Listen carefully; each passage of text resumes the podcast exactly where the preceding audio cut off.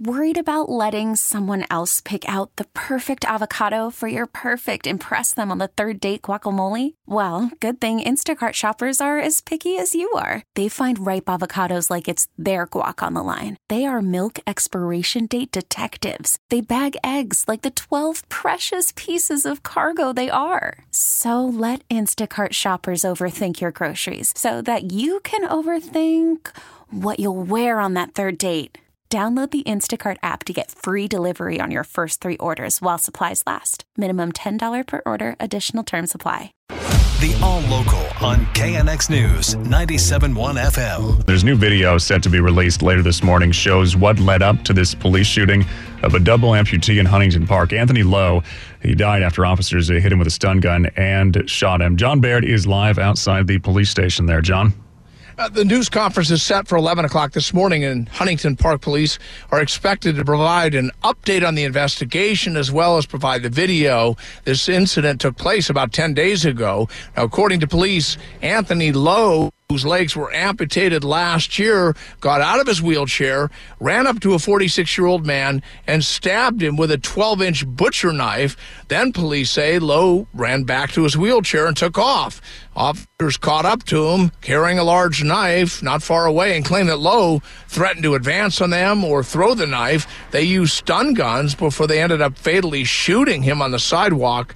Assemblymember Reggie Jones Sawyer says we need to know exactly what happened in the situation. No matter how you feel on which one way or the other, we need to know what really happened. Transparency is the answer for what happens with uh, these interactions, especially with African Americans. Lowe's family insists there was no reason to shoot him because he was missing his legs from the knees down. An attorney representing Lowe's teenage son calls it murder paperwork has been filed that could ultimately lead to a multi-million dollar lawsuit. Mike and Vicky.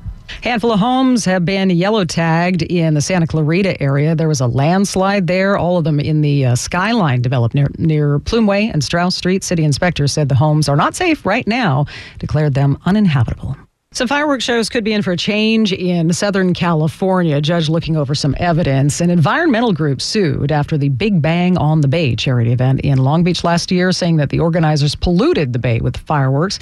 Uh, it's the first case like this to make it to court. Judge calling for greater federal oversight could affect fireworks shows over the water, SeaWorld, San Diego, places like that, and other displays in Huntington Beach, Marina Del Rey, and Manhattan Beach. So we had all this rain, but we still might get some more water restrictions. A lot of the region gets the water from the Colorado River, and that is shrinking because of years of drought. Uh, Metropolitan Water District telling the Times they could switch from voluntary cutbacks to mandatory ones, allocations if things don't improve by June. Problem is that the feds have ordered. Uh, problem is so bad, the feds have ordered everybody to get together and come up with a plan. California and six other western states to reduce the amount of water they take from the river. The other states agreed. We did not. So if this uh, goes to the uh, end result, the feds just come in and say, here's what's happening, and we all have to live with it. More information coming out on what parents might be able to do to keep their kids from taking things laced with fentanyl. Here's Bob Brill. The word engagement is the key, according to one expert who tells KNX parents have to be open with their children and have discussions in a positive way to help kids understand the dangers of the drug. And part of that is your own knowledge base, according to Brooke Surrey, an addiction specialist and coordinator for a major Ohio medical facility. Tell them that fentanyl is laced in a lot of common drugs like marijuana, and there are overdoses associated with smoking weed now because it's laced with fentanyl. She says kids are curious, even more so now than in years past. It starts somewhere. There's risk taking behaviors, behaviors that kids do that they normally wouldn't do because they're seeking out connection. Also, with COVID 19 and the isolation that came along with it, this could be even more so finding a need for connection. And this is especially why it's important for parents to stay engaged. She adds if your kid is honest with you about what they've done or what a friend has done, punishment may not be the best thing. Don't shame them. Rather, work with them in a positive way. And if you think taking away the internet will help, realize they probably know ways around that. Stay diligent and work with them.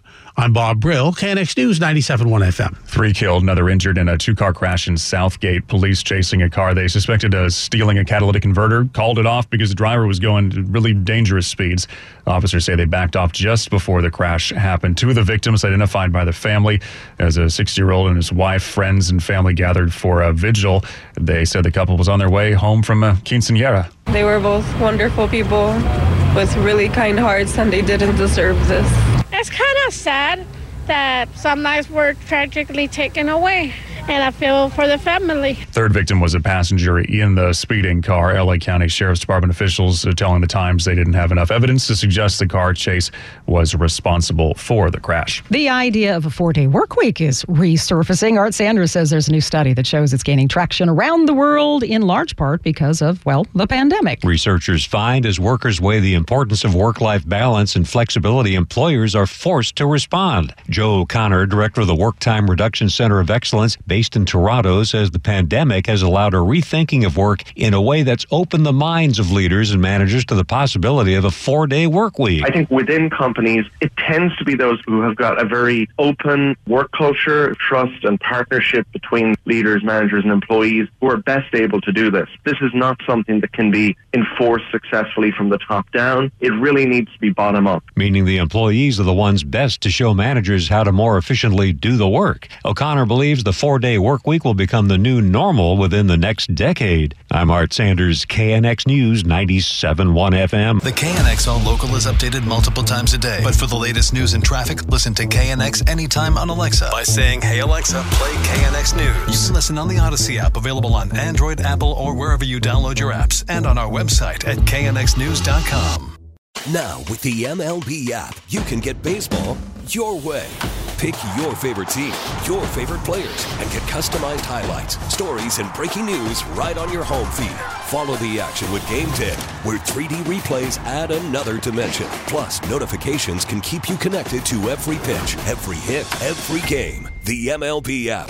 Baseball, your way. Download it now for free from the App Store or Google Play. Blackout and other restrictions apply. Major League Baseball trademarks used with permission.